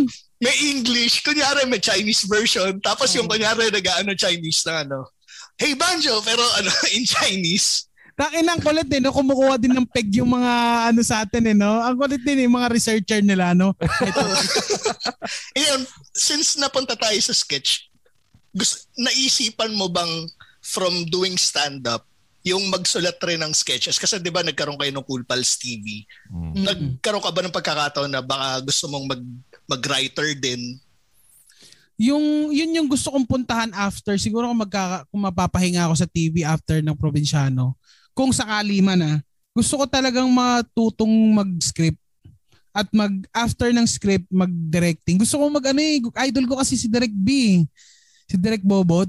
Ah, idol ko okay. siya eh. Oo, Nakasama gusto mo kong- pa siya sa Home Sweetie Home, di ba? Oo, sobrang idol ko siya. Gusto kong maging katulad niya na parang gusto ko ring maging director ng comedy. At saka iba-iba din. Ayoko din, syempre ayoko din bilang ah, katulad din kanina na parang tinuturuan din ako sa ibang way ng ano mundo na parang nagkakaroon ng serious acting. Gusto ko rin magkaroon ng ano makapag-direct ng horror o kaya ah ang tawag dito ah rom-com. Basta gusto kong ano gusto kong bang matuto pa. Gusto kong ma ang, ang pinaka ang dami ko pang gustong gawin eh. Na parang na-excite ako. Pag na-excite ako siyang gawin, parang isa siya sa sign na mangyayari. Mm, tama. Kasi si, Jord- si Jordan Peele ng Key and Peele, di ba? Kilala siyang Mm. komedyante doon sa sketches nila. Mm. Pero ano siya, magaling siyang director ng horror. Mm-mm. Di ba? Recently yung nag ano sila Ah. yung yung Get Out, Mm. yung Candyman, siya rin ang ano magdi-direct. Ah, Kasi kung iisipin mo, yung formula ng horror, para siyang comedy din eh. Mm. Eh, Oh, may build up. Oo, di ba yung build up, up yung, yung joke sa ano, yung Isa Frank, yung Isa Frank, si Isa Frank. di ba? Yung parang tang ina, naisip ko yung kasi yung ano, yung minumulto yung ano, minumulto talaga yung hotel namin, pare. Seryoso? sa Batangas. Oo, lahat ng mga kwento ko dun sa Isa Frank, totoo. Kaya siya mag nagmumukhang at tunog totoo kasi totoo siya kasi nga pero binawi ko na lang din sa uli kasi nga naisip ko tangina ang ganda nito kung ikikwento ko siya tapos may punchline may punchline siya sa uli same lang sila ng ano eh kasi nandun yung build up ngayon nandun yung ta- ah, yung yung takot yun yung punchline and then kung paano mo siya dadalin doon na hindi nila ikita ng mga tao. 'di ba ganun din yung punchline eh. Dapat din nakikita ng mga tao yung punchline eh. So ganun din yung pananakot. Sabi ko putang ina pwede siyang gawin sa stand up oh. Tama, tama. Kasi meron rin kaming kaibigan na meron totoong nangyari sa kanya na ano, na nakakatakot. Pero nung kinwento sa amin, pinagtawa na namin. Kasi nung nag-retreat daw sila, yung kwarto na puntahan nila, may kandila, tapos may Bible tsaka rosary. Tapos sabing ganun, wag daw gagalawin kasi may ano, may nag-ano raw doon, may nagpaparam daw doon. Eh siga, tinabig niyang ganun. Tapos sabi niya ganun, tangina, walang, ano, walang espiritu-espiritu sa akin. Tapos natulog daw siyang ganun. Tapos kinagabihan, sinasaniban na si puta yung kung ano nung pinagsasabi. knowing. Tangina. diba dapat kakabahan ka, diba? Dun sa ganung kwento. Pero dahil kilala namin siya, at saka totoo daw sinaniban, tayo na pinagtawa na namin siya. Tangina yun yung mga espiritu na prove them wrong eh, no? Yung parang, tangina mo, hindi ako natatakot sa'yo, pukinang ina, kahit, kahit ano pang gawin mo sa akin, tapos maya maya, oh, tangina. Hindi ba? Tangina na pinatunayan lang sa'yo, gago ka. Hindi, ganun din yung nangyari sa amin kasi, pare, dun sa, ano, sa Batangas. Okay. Parang sinasabi namin ni Mark Abaya, tangina, wala yan. Tapos putang ina biglang isang gabi hindi na kami makatulog. May kumakatok sa headboard. Tapos may, ano may nagtatanggal ng ano ng kumot tapos nagsusot ng tsinelas tapos pupunta sa CR. Tapos nung ano ko pinashlightan ko puta nandun si Mark Abaya. Putang ina na nangyayari. Tapos palakas ng palakas yung ano tunog ng ano tunog ng tulo ng aircon. Ah. Tapos may magbubukas ng ano pinto, pare. Putang ina sabi ko ano to? Gumising ako sa umaga, sabi ko puta pare, ano, ano ah, hindi ako makatulog eh. Sabi ko putang puwet na puwet ako. Sabi ni Mark Abaya, ako din ang weird pare, ang dami ko naririnig kagabi. Oh, tangin na pinatunayan sa amin ang multo na malakas sila. Hindi kami nakakita pero nakaramdam kami. Speaking of Mark Abaya, kita ko yung post mo nung kilig na kilig ka na sa wakas nagka-eksena kayo ni Mark Abaya eh. Oo. Kwentuhan mo naman kami anong feeling mo nung naram, nara, na, na, nabalitaan mo na sa wakas magkaka, magkaka ano kayo nung Eksena napaka, kami. napaka-intense ni Mark, di ba? Oo. Ano yan eh, ah, dalawang cycle kaming magkasama lock-in. So Oo. parang dalawang buwan kami magkasama. And then parang tangina, parang utol to. Hindi kami nag-adjust. Talagang sobrang swak. Tropa agad. Oo, tropa agad. And then, ah yun nga, may mga experience pa kami sa multo. Tapos, ah, dami na sa sa mga ganun, ang dami namin pinag-usapan, malalim. Tapos natulungan niya pa ako sa isang ah, kasi pag magkasama kami, ang hilig namin gumawa, ang galing niya eh. Oo. Ano niya eh, sobrang creative din niya eh. So parang pig- pag nagbabounce ako sa kanya ng joke, katulad nun, sa kanya ko unang binounce yung joke nung isa prank. Oo. Sa kanya ko una, tapos yung parang putang ina, okay na ano siya, okay, okay, parang okay, ganito, pero bitawan mo siya, parang ganun, bibigyan niya ako ng parang input na parang, oo nga no. Ang dami niyang, ang dami niyang tinuturo sa akin, pati yung ano, three thumbs up. Gumawa ako ng kanta, nandun yun yung three thumbs up. Three thumbs up. Oo.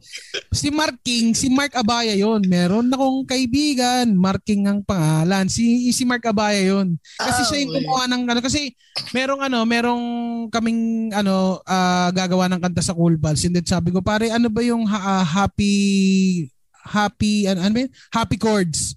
Ah, ganto, ganyan, ganyan, ganto, ganto, ganyan, ganyan. Tapos parang ginawa niya yung tono. Ne, ne, ne, ne, ne, ne, ne, ne, ne, ne, ne. Wala pang lyrics. Eh meron akong joke na ano, three thumbs up na easy knit. Sabi ko, ayun parang meron ng kaming kaibigan na sobrang bliss. So bi- binayaan siya ng pangatlong daliri.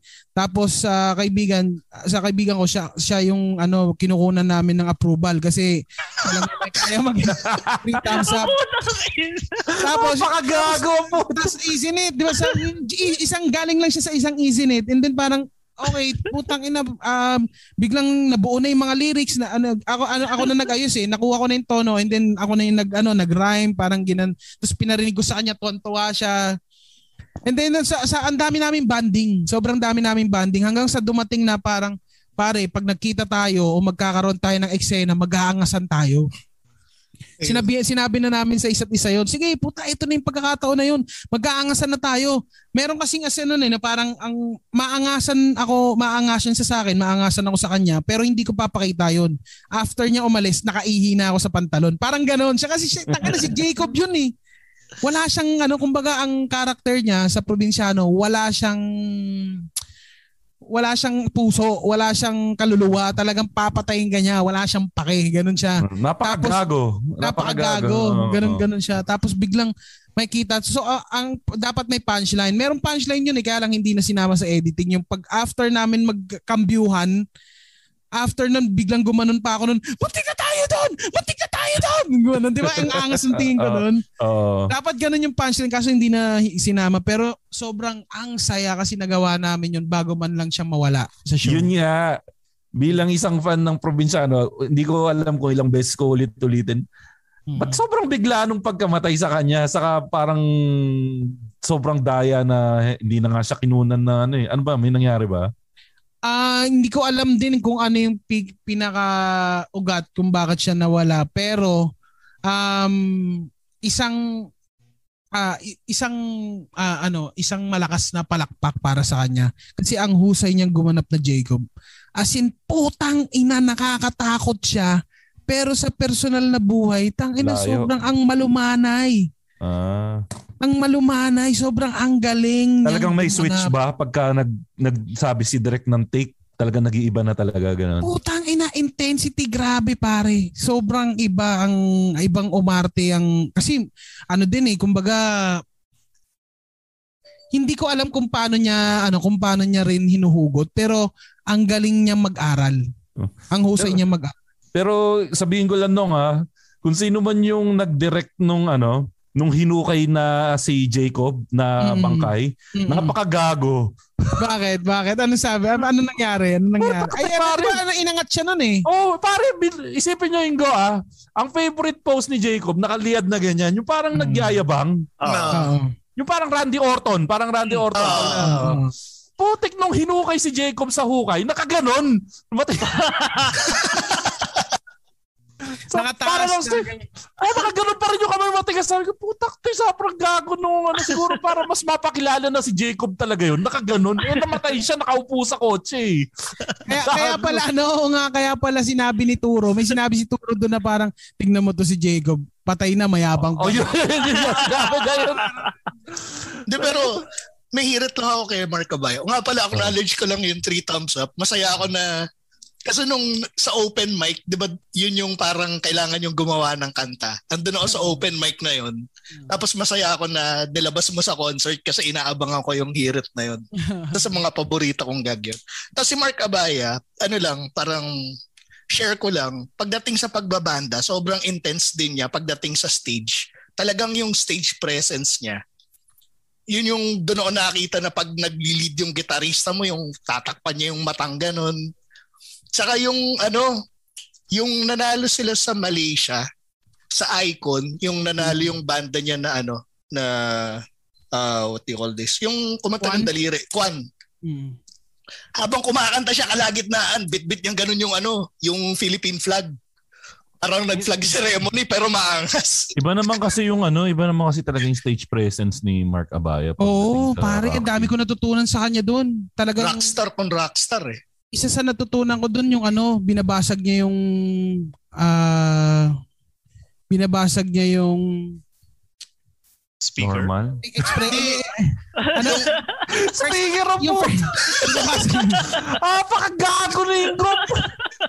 Hindi, yung sa audience, yung kumbaga, Kumbaga, iba, ibang concert yung pinapanood ni Ingo, yung parang tapos ng concert magaganon yung, produ- yung producer putang. Eh, nang babayad na naman tayo ng gitara.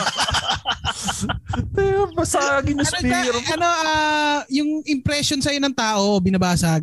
Ah, Kumbaga parang sinasabi niya ganun, alam na ng mga taong magpapatawa ka. Bakit magpapatawa sa umpisa?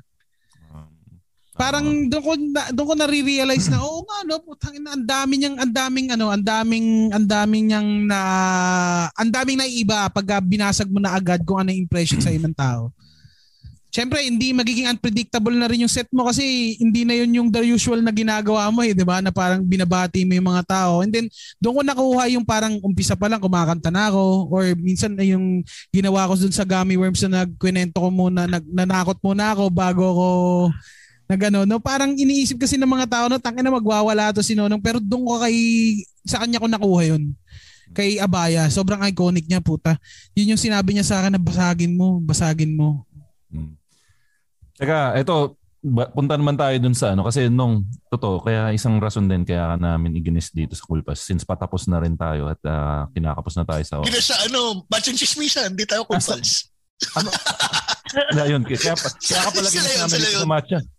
Oh, sorry, sorry. Kaya nga, ka- kaya ka nga pala namin ginis dito sa Machong Chismisan. Eh, alam namin, napapansin namin na medyo sumisikat yung podcast nyo. Gusto naming pasikatin lalo. Joke lang. No, ak- akala nyo lang yun. Magaling lang talaga sa marketing si James.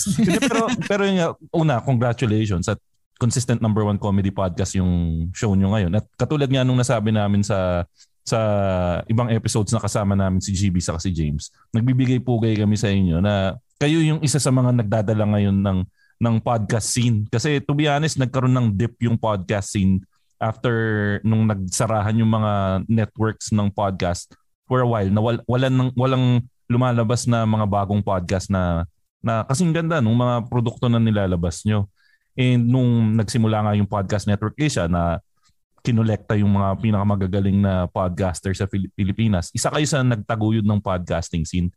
Pero simula na wala, nung una, nung sisimula kayo, wala pa kayong support ng network. Kasi nakikinig pa ako sa inyo eh. Na nabili nyo nga yung mixer, nag-tape Mhm. kayo sa bahay ni sa bahay la- sa bahay ni GB and everything. Kasama ka rin ba doon sa nag-brainchild nung nung Cool Pals? Or saang parte ka ng pagbuo ng konsepto ng Cool Pals pumasok? Na parang buo na ba yung konsepto ng Cool Pals na biglang, uy, sama natin si Nonong or kasama ka rin sa nakipag utakan doon? Ang sabi ni James, eh, inaya daw niya si Red nung una. Oo. Kaso lang parang may gagawin din ata si Red nun. So nung inaya niya ako, gumim naman ako dahil hindi naman din ako tumatanggi. Mm-mm. Tapos nung sinabi niya, okay, sige, ah, ang maganda kasi si James lang nag-push eh. So parang kaming dalawa ni GB, pares kaming bunso. So nakaantabay lang kami. Oo. palagi, si Oo lang kami palagi. Eh, si James ay panganay eh. So siya yung gumawa ng paraan para ma ah, kumbaga kung ano kung iba iba yung ano, iba yung push ni James. Kami naging ano na lang eh, na, naging additional ano na lang din kami, naging additional ah, spices eh. Pero si James talaga yung um, nag-push ng lahat. Tsaka yung sipag niya ngayon sa Cool Pals kaya nagiging ganun ding ka nakikilala at naki, na kumbaga parang uh, nakakapag-ambag kasi yun din yung isa sa sipag din ni James. Kumbaga yung ano yung collaborative naman lahat naman din kumbaga meron kaming ano eh meron kaming role eh sa isa't isa na kung ano yung role mo yun yung magiging trabaho mo talaga hindi ka nila pakikialaman dahil dun, yun yung ano eh, yun yung pinaka role mo eh. Kahit doon naman sa podcast eh. Kumbaga alam na namin kung ano yung role na. Yun siguro yung pinakamaganda. Totoo Nalaman na namin kung ano yung role namin sa isa't isa. Ako hindi ko hindi ko naman din, hindi naman ako banat din ng banat. Babanat lang din naman ako pagka kailangan na o kaya meron lang din ako naisip. And ganun din sila pagka uh, mainit na sila sa discussion, nandun lang din ako para umawat, di ba? Yung parang, ano, ano, hindi ko alam eh, parang natural lang kasi dumating sa amin yun. Hindi namin pinilit yung chemistry ng bawat isa. Eh yun nga, sabi, nung una, parang Comedy Manila podcast pa kami. Oo. Tapos, uh, si GB, naisip niya na yung Cool Pals na pangalan, dati pa. So parang iniisip namin, okay, sige, gamitin na natin Cool Pals. And then, yun na, nagdire-diretso na. Kasi, na, ano yun, naniwala kami sa proseso dahil nga yung ano namin, training namin ay open mic, hindi naman laging pagkabanat mo, nandiyan na agad yan eh.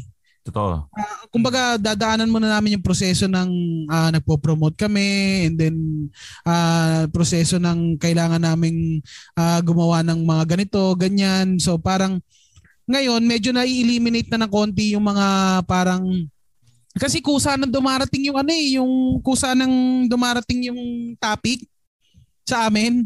Parang minsan hindi namin sinasadya, may nag may nag ano, may nagpasa ng essay. So doon na iikot yung usapan. So parang nung una, parang naghahanap pa kami ano ba pag-uusapan natin. Ngayon minsan dumarating na mis- mismo yung ano sa amin, no, yung topic sa amin mismo. And then pag walang dumarating, and then saka naman na okay magandang topic to and si GB naman yung ano si GB naman yung uh, kumbaga uh, trusted dun sa mga paggawa naman ng flow kung kung ano yung pwedeng pag-usapan. Eh hanggang kailan ikaw sa sarili mo nakikita mo ba kung hanggang kailan nyo gagawin yan? Luma, ano eh, mas luma, sa dami ng pinag-usapan namin, mas naging close kami sa isa't isa at uh, naka antabay lang din kami kung sino yung kailangan ng ano ng tulong. Sa amin sa lahat, si Muman, si Rems, si GB, iba na yung ano namin eh, iba na yung samahan namin. Ito. Ang dami na namin kasing pinag-usapan off podcast. Kumbaga yung personal na buhay namin, involved na lahat eh. Minsan kasi so, parang natutuloy oh, pagkatapos ng podcast napapatuloy yung kwentuhan eh no na parang pag may kailangan mm-hmm. kakausapin yung nasa same group na rin yung nakakausap mo. Ganun din ba sa inyo? Ganun kasi kami. Mm-hmm. And ano kahit anong mangyari sa amin, walang walang judgment eh. Parang tinatanggap namin kung anong ugali ng isa't isa. Mm-hmm. Yun yung pinaka-healthy sa amin. Yung kunyari, eh, ugali niya na yan. Kumbaga, eh, kailangan nating intindihin. Mas nag-a-adjust, kumbaga kami ay nag-a-adjust para sa isa't isa at nagko-compromise naman kami doon na parang gawin na rin pa rin namin namin yung trabaho namin kahit anong mangyari. At kasi nandun na nga eh, kasama na yun eh. Yung bang sinasabi sa amin ng mga cool pals na yung mga listeners natin na tayo yung nagiging lakas nila tuwing mahina sila. 'di ba Yung mga sinasabi nila na dahil sa inyo medyo nawala yung pagkalungkot ko dahil sa inyo. Yung mga, yung mga ganyang mga bagay na yan. So, oh. na-appreciate. Oh, pare, yun yung buhay natin eh. Totoo Kaya na pa, ang ganda kasi ang dami nating pag-uusapan dahil ang, ang dami pa naming ang dami pa nating pwedeng ang dami pa naming pwedeng uh, magiging experience. Katulad ako, hindi pa ako nagkakaanak. Si James, hindi pa nagkakaanak. Ako, hindi pa ako kinakasal. Ang dami pang nangyayari sa buhay na pwede natin pwedeng pag-usapan yung magiging anak natin, magiging uh-huh. pamilya natin. Ang dami hanggat may pinag-uusapan, hindi siya mawawala. Kasi nandun na yung ano eh, nandun na yung solid na kami. Hmm ang uh, ano eh, kumbaga kung ano man yung mangyari sa grupo, nakabackup lang kami palagi kung ano man ang mangyari. At masaya kami sa nangyayari dahil yung gut feel namin, nangyayari siya. Yun nung umpisa na sinabing, mag, sige mag-podcast tayo, sige game, ganito mangyayari sa podcast natin. Sige game, puta lahat kami excited. Kapag yung pa rin yung pinangahawakan namin ngayon kasi unti-unti siya eh ah lumalaki yung community na sobrang solid ng community. Grabe yung community na ano sumuporta. Makakabili na ako ng bahay sa Urbano Chicks dahil sa Binday. Joke lang. Hindi, teka, sige, i-ano na rin natin since nasabi mo nga yung Urbano Chicks. Mm. Anong pumasok sa isip mo at nagbenta ka bigla ng chicken wings? Sinong pasimuno talaga niyan? Ah, kasi y- yung partner ko um kumbaga nag mag-off yung ano yung resto. Okay. So mawawalan siya ng work. Pero sa, naisip ko bakit hindi tayo kasi matagal ko nang gusto maglabas. Ng Wings, talaga or anything? Wings talaga. Yung, Okay. Kasi meron akong ginagawang wings na para sa mga barkada ko lang nagagawa. Ah, parang pag may inuman, wings Sarili ang mong May- formula. oo. Sarili, mo, Mm. sarili mong ano. Eh gusto ko na oh, kumbaga gusto ko na magano magkaroon ng gusto ko ang trip na trip ko talaga magluto eh. Mm. Para siyang ano, para siyang nakakawala ng stress para sa akin. So parang pag may nilulutuan ako na tao, ah tapos sinasabi niya kung ano yung lasa, kung nasarapan o natuwa man siya, mas na- na- na- natutuwa ako at parang gusto ko pang mag-aral ng pagluluto. Siyempre kasama na rin yung mapapahiya ka, parang comedy na um medyo matabang, may parang gano'n. So next time, na-adjust ka ng konti, tapos medyo sisimangot ka na, tangina, nilutuan ka na nga eh. May, may ganun. Pero yun nga, parang isa sa mga ano namin, naging way na itry namin yung wings and then yung mga cool pals nandyan na parang yung pare, ito kikwento ko sa inyo, sobrang lakas nilang umorder ng first day namin. Ano pa lang, um, soft opening pa lang namin, nakaubos kami, sold out kami nung araw na yun pare. Kasi isa't kalahating kilo lang yung binenta namin eh. Hindi, joke lang. Hindi, ano, 10 kilos. Pare, 10 kilos. Tapos another day, 10 kilos na naman. And then 15 kilos. Putang ina, naka 35 kilos kami in 3 days. Wow. Ganun sila kasupuporta, pare. Eh, syempre, yung hype, bababa rin naman yan. And then, ah, sila pa rin naman yung mga umorder pag may mga ah, kailangan ng ano ng pagkain no minsan may mga madaling araw nagsabi sa akin na ano na bu- ano ano pa ba bukas pa ba kayo sabi ko ikaw natutulog ka ba Sorry no kung di ko alam yung sagot ah. Eh, baka nakwento nyo na sa Cool Pals. Pero ano, bakit urbano? Ano ba yung... Ah, Urbano Chicks kasi yung Urbano, dito kami nakatira sa Urbano Street.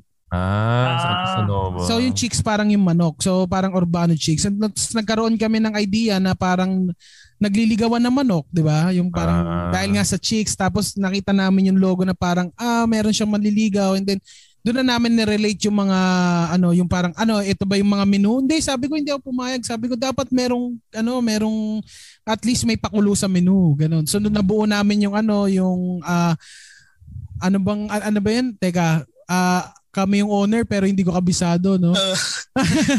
Hanapin ano ko sabi? yung, kakaiba Ah, kasi yung ano, sabihan ko lang yung mga listeners, kakaiba kasi yung pangalan ng mga ano, ng menu ng ano, ng Urbano Chicks. Hindi siya yung pag sinabi mo lang na pag wings. Walang walang halong bola, classic original. Yun ba yun? Gusto mo Oo, iba? yan, di ba? Yarn. Yan ang mga ano, yan ang mga sinasabi ng mga bolero. Walang halong bola, classic Oo. original. May kiliti Ah, ako mo na naman, Hickory. darling. Oo.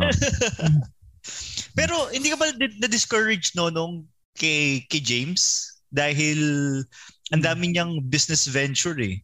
Tapos, Oh, yung buko.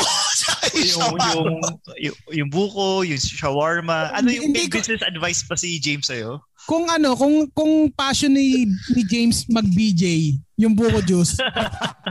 ano niya eh, mapag-aaralan niya. Kumbaga, nandun din kasi sa mahal mo siya eh. Dapat mahal mo rin yung ginagawa mo. Siguro kasi akala niya, ano eh, eto ay business lang at magpapayaman sa'yo or Ah. parang ganun.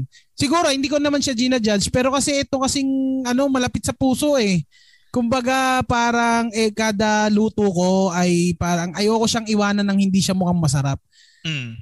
Parang ganun yung gusto ko na kasi nilulutuan kita eh. Oo. Kumbaga umorder ka sa akin. So yun nga yung gusto ko na may, meron ako nilulutuan. Parang yun yung isa sa mga ano rin na bilang komedyante eh, gusto ko rin magpasaya. So parang ganun din in a way na parang lulutuan ka para sumaya ka. Kasi Yes, ano eh, ang pagkaing masarap, nakakaano siya eh, 'di ba? Nakaka-good mood Libog. siya. Ay, good Oh, mood nakakalibog na rin. Puta, basang-basa ako sa wings nyo. Ano, tinitigasan ako sa tama, tama nga. Ah, at saka sa ah, trivia lang ha. Yung binibenta Gagong na, puta. yung, yung binibenta, yung binibenta namin sa Urbano Chicks, puro kanan lang ha. Puro kanan lang kami. Yun nga nakita. Para bang ano yan, parang crispy pata. Di ba yung sa crispy pata, wag daw yung likod na paa? Oo, kasi mapanghe. Oo, oh, mapanghe. Oo, totoo yun, pare. Totoo kasi mapanghe, lalo pag lalaki sa lalaki galing. Kasi naiihiyan yun palagi, mapanghe. Totoo yun. Kaya lang yan. Nong, nong, gusto pa namin makipagkwentuhan sa'yo kaya lang sobrang haba na nung episode na to. Sana sa susunod makabalik ka. Sige, oo, pare, ano lang, um, papuntahin nyo lang sa, ano ko, sa panaginip ko si Tristan. Kasi,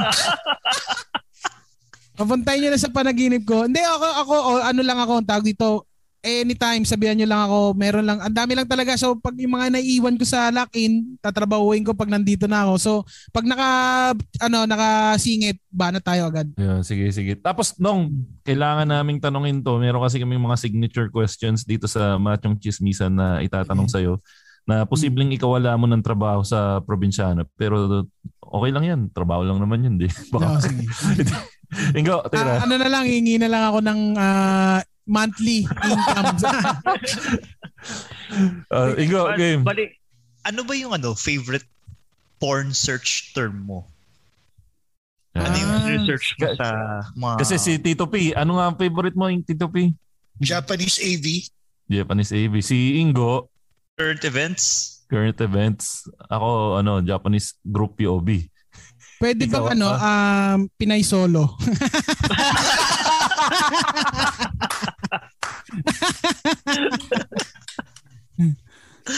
Hindi ko pa na-search yun. Meron pala. kayo doon ha. Try nyo din. Malay mo, iba din yung Pinay solo. Yan ang ganda nun ha. Sandali nga. Matay. o di ba? Bigla ano lang, parang isang mabilisan lang. Eh, eh, eh, Siyempre, sabi ko lang sa inyo eh, iba rin yung oras. Kailangan din ano. Eh yung ano, anong pinaka-paborito mong mabahong amoy? Na, ah, ano, tag, yung ano, amoy ng monoblock. Ah, Mono. yung plastic. Yung pag nabilang Plastic sa araw, yung parang... parang gano'n, no? parang parang okay, kaya ko siyang ano, tolerate.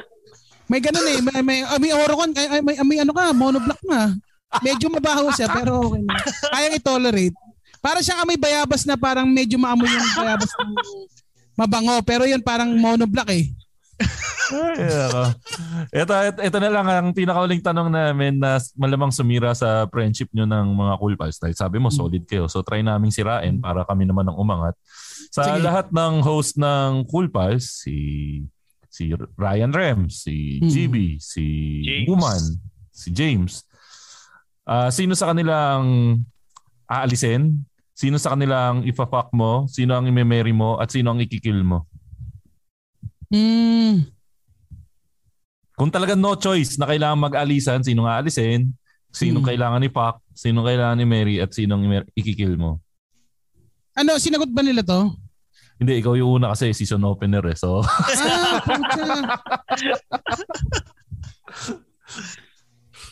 ano, pero feeling ko ano, ah dun muna tayo sa ano, ah anong pinaka, pinaka-subtle? Mary, sinong papakasalan mo sa kanila?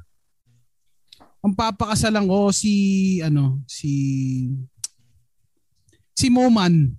Kasi Moman. ano eh, si Moman, papakasalan ko si Moman kasi ano eh, ah, unang-una masarap siya magluto. Okay. Diba? Parang hindi kasi kung kay James ta, ano malamang papadeliver lang kami, di ba?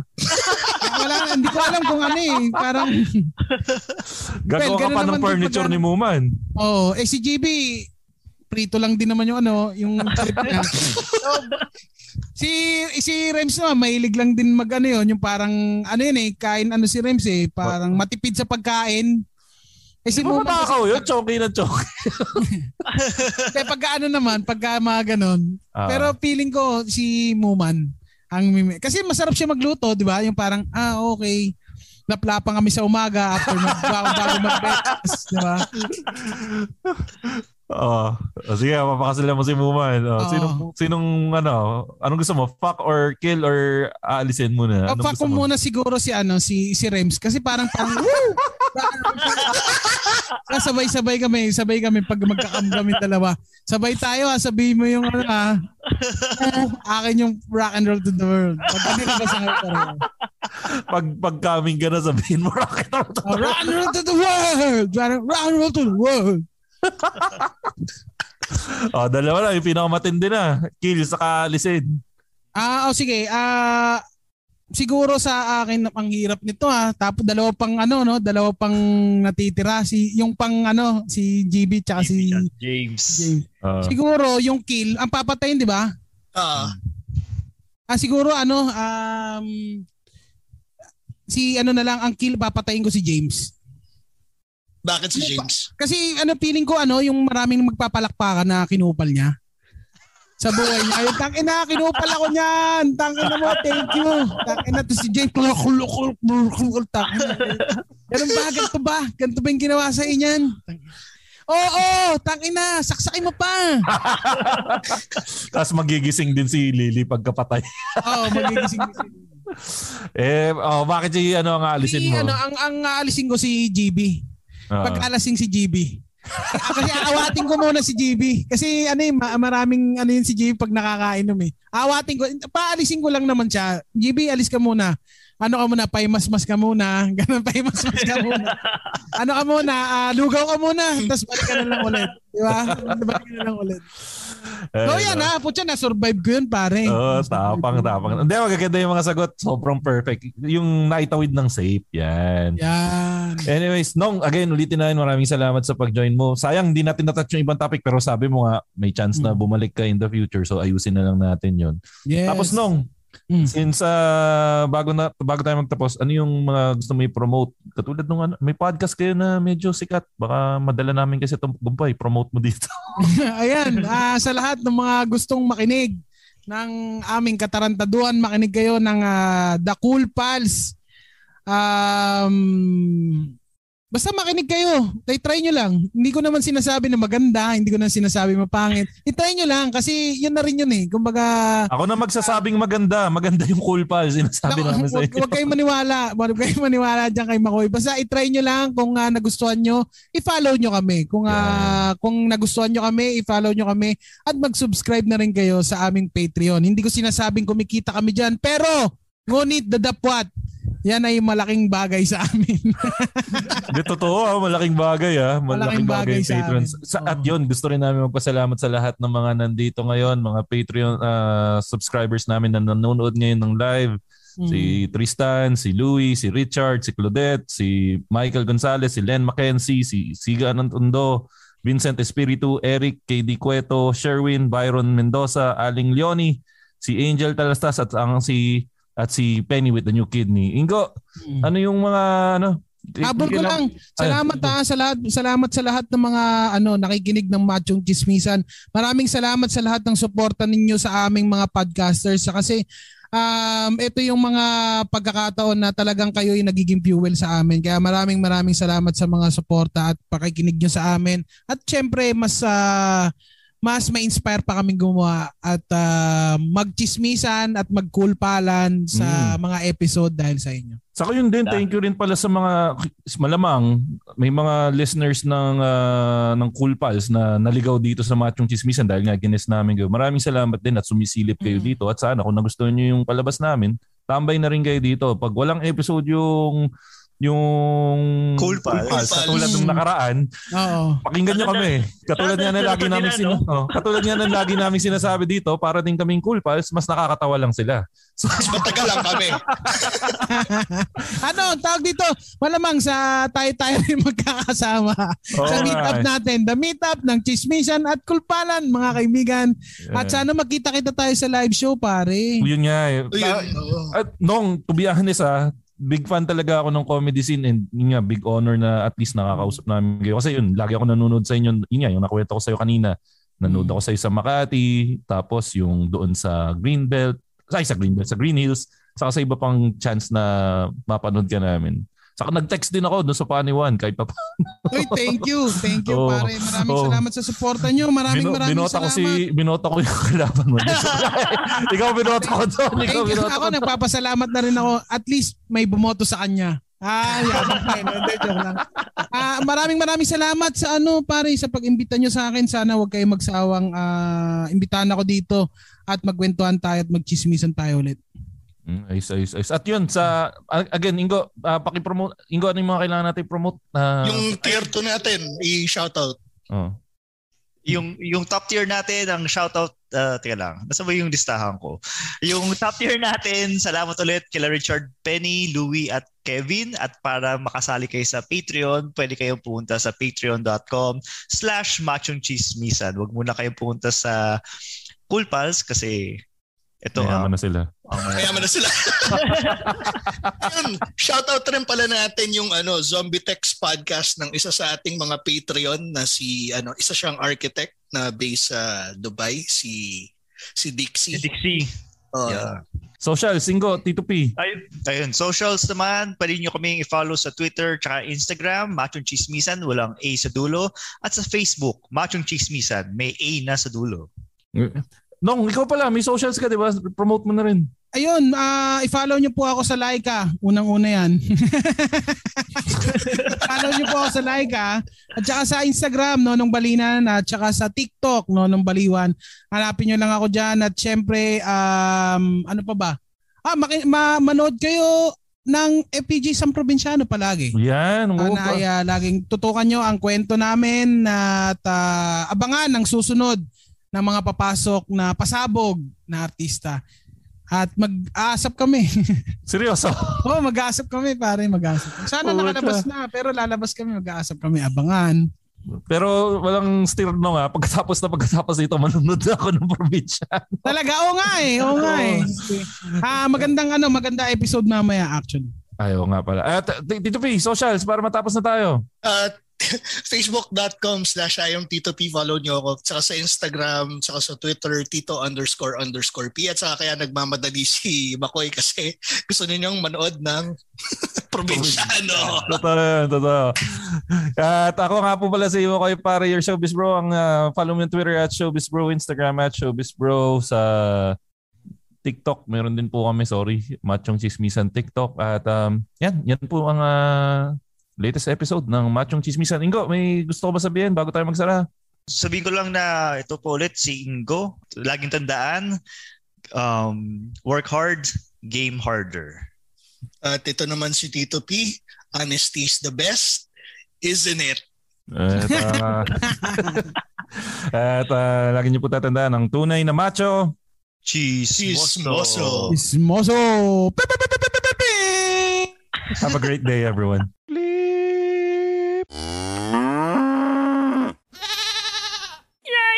The views and opinions expressed by the podcast creators, hosts, and guests do not necessarily reflect the official policy and position of Podcast Network Asia. Any content provided by the people on the podcast are of their own opinion and are not intended to malign any religion, ethnic group, club, organization, company, individual, or anyone or anything.